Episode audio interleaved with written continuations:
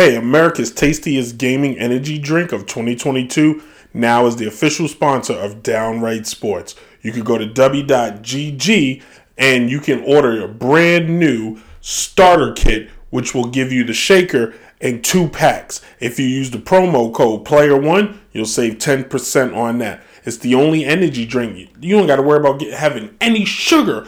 There's no artificial coloring. It gets you going, especially if you're up late, you're gaming, you're twitching, you're streaming. This is the energy drink just for you. And because you're a listener on Downright Sports, use the promo code PLAYER1. That's w.gg. You can also go into their Instagram and Facebook. It's showtime.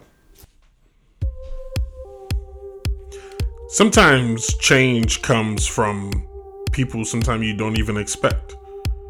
You've seen men take knees, you've seen people wear headbands or armbands or t shirts. But in 1967, one man took a huge, huge, huge risk when he decided to stand up for something that he felt was just right. Who am I talking about? Talking about Muhammad Ali, the greatest of all time. Float like a butterfly, sting like a bee. Rumble, young man, rumble. Ah! But he couldn't do it alone. So on June 4th, 1967, Muhammad Ali and 11 other great athletes decided to get together to stand behind Muhammad Ali and his choices to take a stand and eventually see true change come to the entire country. This is Champions and Chronicles, History Sports Epics, hosted by Brent Reid. You are now listening to the hottest station, WDJC DB, DJ Chase Radio. www.djchaseradio.com. So, Muhammad Ali by 1967 was without a doubt the greatest fighter in the world. He would not be the greatest of all time just yet, but by then he already had made a name for himself, knocking out Sonny Liston, boom, beating him in six rounds when nobody thought Sonny Liston could be beat. Muhammad Ali did it. And from there, he shocked the world, as he said. He shocked the world in more ways than just one. See, before he was Muhammad Ali, he was born Cassius Clay. And that's what everybody knew him as. But Ali decided to take a stand and tell everybody that he was a Muslim and he was studying the teachings of the Honorable Elijah Muhammad. My, Ali was also friends with Malcolm X, openly did not care. Some thought, well, this is weird because you're not Christian. How dare you? Others thought it was courageous. People early on who realized, hey, we should respect this. Let's call him by the name he chosen, Muhammad Ali. Others, in a sign of disrespect, would still call him Cassius or Clay. And it was just a way to kind of, hey, boy, know your place. You just can't change your name just because you choose to. But he did. People didn't realize at the time it was starting to become a groundswell. Ali's boisterous, Ali's flamboyantness, Ali's way of becoming just the best showman in sports history was starting to make real change. And not in a comedic way, because Ali would take stances on a lot of things. The one thing he really took a stance on was the war in Vietnam. See, in 1967, Ali was drafted to the Marine Corps, to which he told him, No, I'm not going to do it. I'm not going. I refuse to go. Ali wasn't the only one that shared this sentiment. Tons and millions of people felt the same way. One of those other men was Martin Luther King. In fact, in a rare appearance, Ali and Martin Luther King met to just to talk about this issue. To discuss back in the hotel room. Nothing, just friends, just like Khrushchev and and uh, Kennedy and everybody. When the people, all of the politicians of all other white races come together, and they, although they believe different, they think different, whites can come together and discuss the common cause. But whenever a few of us come together, the world is shook up. And I say, whatever went back there, it's our business. Reverend King, do you agree? Oh yes, yes. We had a very good discussion uh, on uh, many matters.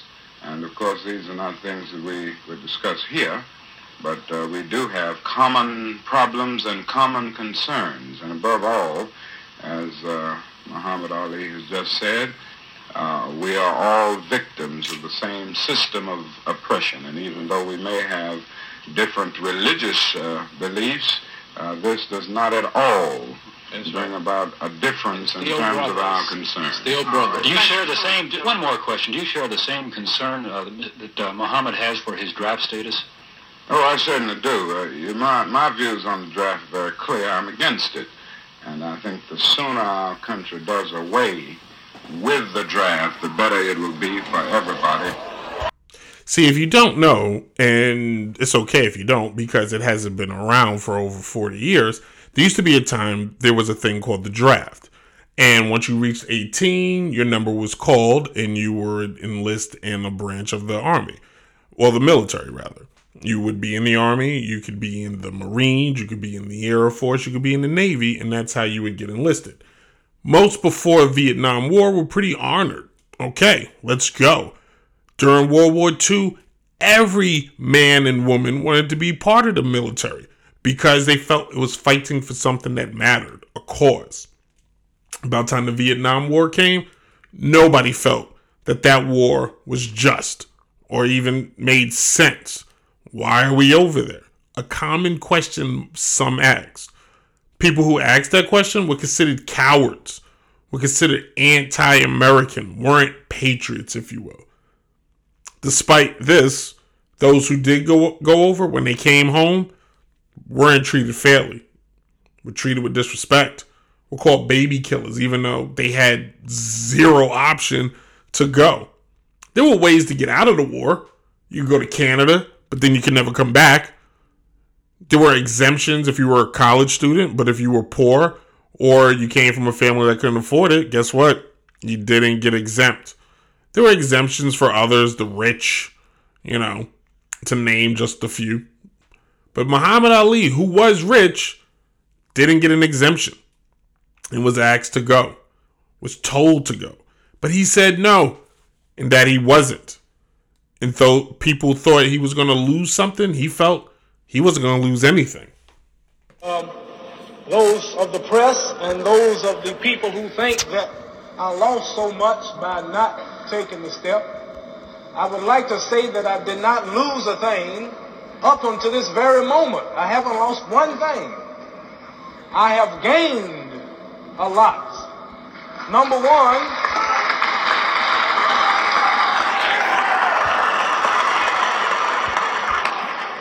number one, I have gained a peace of mind.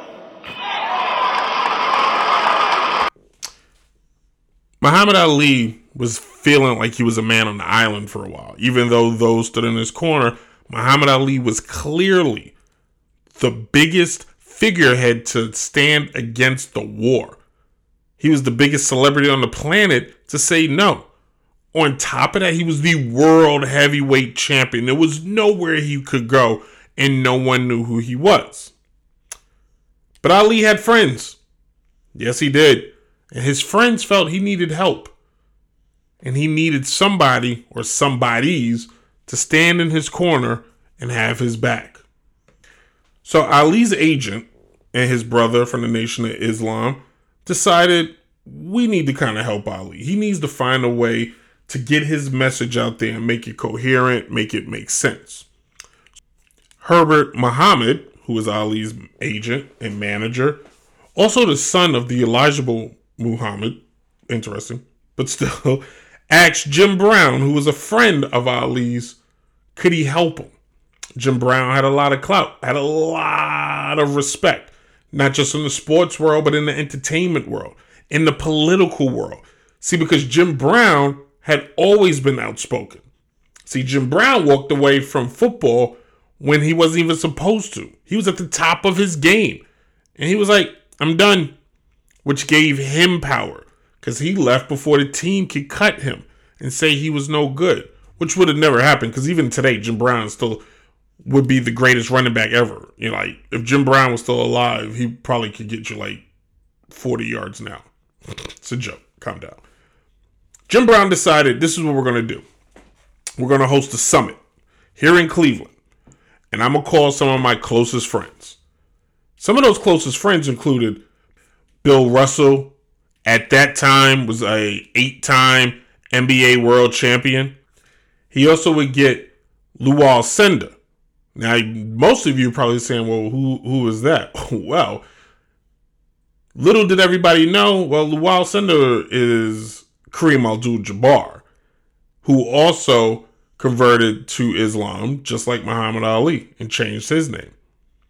Some of the other people that they asked, well, it's a who's who of football players and a politician. We're going to get to him in a second. The great Jim Brown gets on the phone and he calls who he knows. He calls Walter Beach, Willie Davis, Carl Stokes, and I should probably tell you who you guys are. So let's start all over again. Walter Beach was a former NFL player who played for the Boston Patriots and the Cleveland Browns. He also served in the military for four years. He was in the Air Force. Willie Davis, also a former NFL player, played for the Green Bay Packers and the Cleveland Browns. Curtis McClinton Jr., NFL player, played for the Dallas Texans and the Kansas City Chiefs.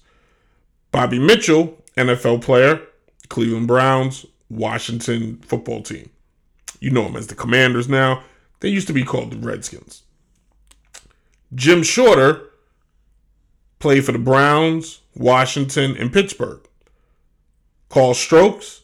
well, he only became the first black mayor of Cleveland and was one of seven black mayors ever in the country at that time.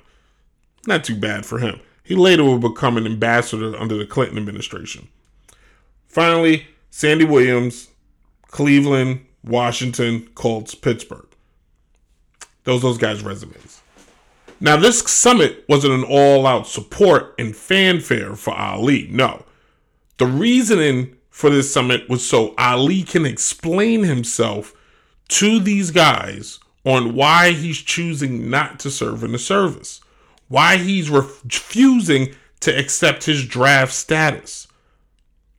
Some of the guys in the room did not understand at the time until Ali told them, until Ali made it clear hey guys, this is against what I believe in. Nine top Negro athletes meet with Cassius Clay to discuss his anti draft stand. They include Bill Russell, Lou Alcindor, and former pro footballer Jimmy Brown. Says Brown after the meeting, the champ is sincere in his religious beliefs. He believes in his religion, and his stand is based wholly on that. Clay's induction refusal cost him his title, and he faces a possible five-year prison sentence. He claims exemption as a minister of the black Muslim faith. Ali paid a huge price. 1967, Ali, no longer champion, basically a man on the island on his own, fighting for, well, he didn't realize at the time, but he was fighting for an entire country. He was taking a stance for what a lot of young men did not want to do. People, were, it wasn't the fact that people didn't want to join the military, they just wanted to join on their own terms. They didn't want to be told because a number was called that they would have to go fight in a war they did not agree with or even understand. Finally, by 1971, the Supreme Court found in favor of Muhammad Ali 8 to 1 ruling that he was just to not want to have to go serve in the military. And by 1973, the draft was over.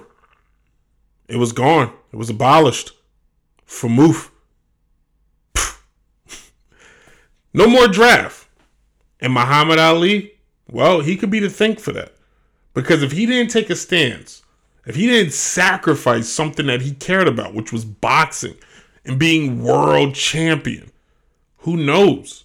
Would I still be sitting here talking on this microphone, telling you this story? Or would I had to then listen to the army because of a number that just would have been called on a random day once I turned 18. It's kind of funny now if you look back at it. Because then Ali was considered the villain.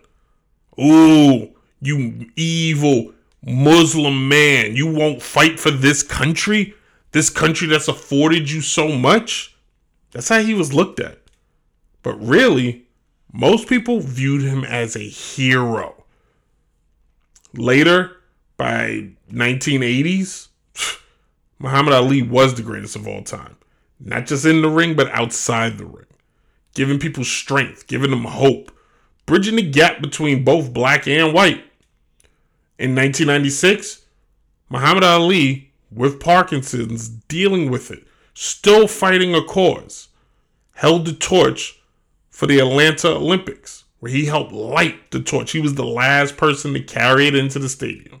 And he did it proudly, wearing American colors. And it was under the Bush administration where he will receive the Medal of Freedom. He was a fierce fighter and he's a man of peace. Just like Odessa and Cassius Clay Sr. believed their son could be. Across the world, billions of people know Muhammad Ali as a brave, compassionate, and charming man. And the American people are proud to call Muhammad Ali one of our own.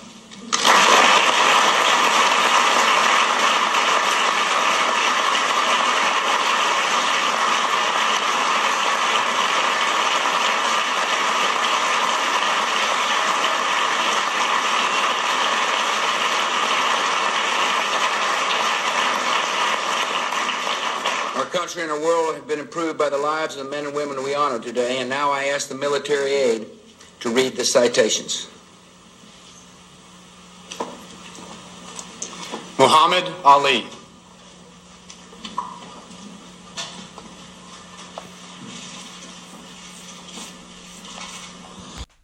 Sometimes to see change, you just really have to sacrifice it all.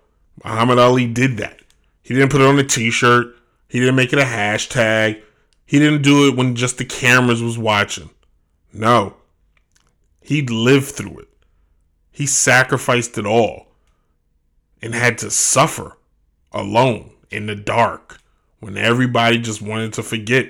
Oh, there goes the champ, the former champ. He ruined his opportunity.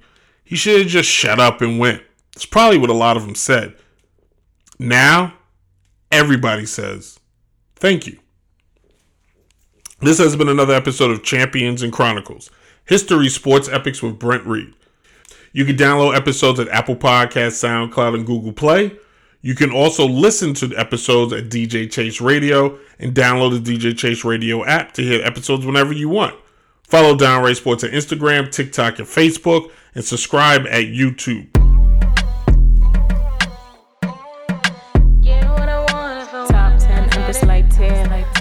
Shake them off, get that paper, swift. Top 10 Empress like 10. Shake them off, get paper, swift.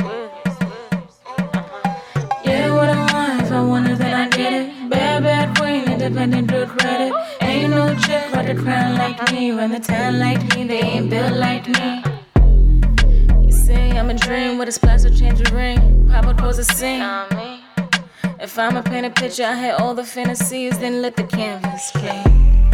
You know a little crystalline, wash away her wrong just to do it all again. Pop out with my friends, grab a boo on a bench, plus the biddies they brought with them.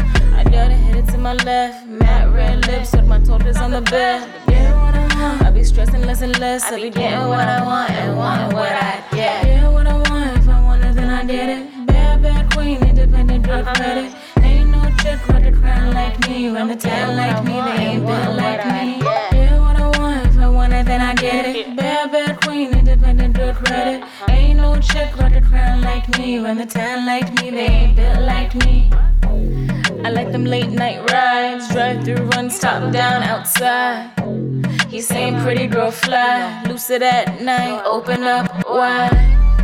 CEO drive, put it in sport, I'm so fine. I got them on standby, thrown up in my bed, leave them on the line. They don't do what I say, so you know it's what I say, girl.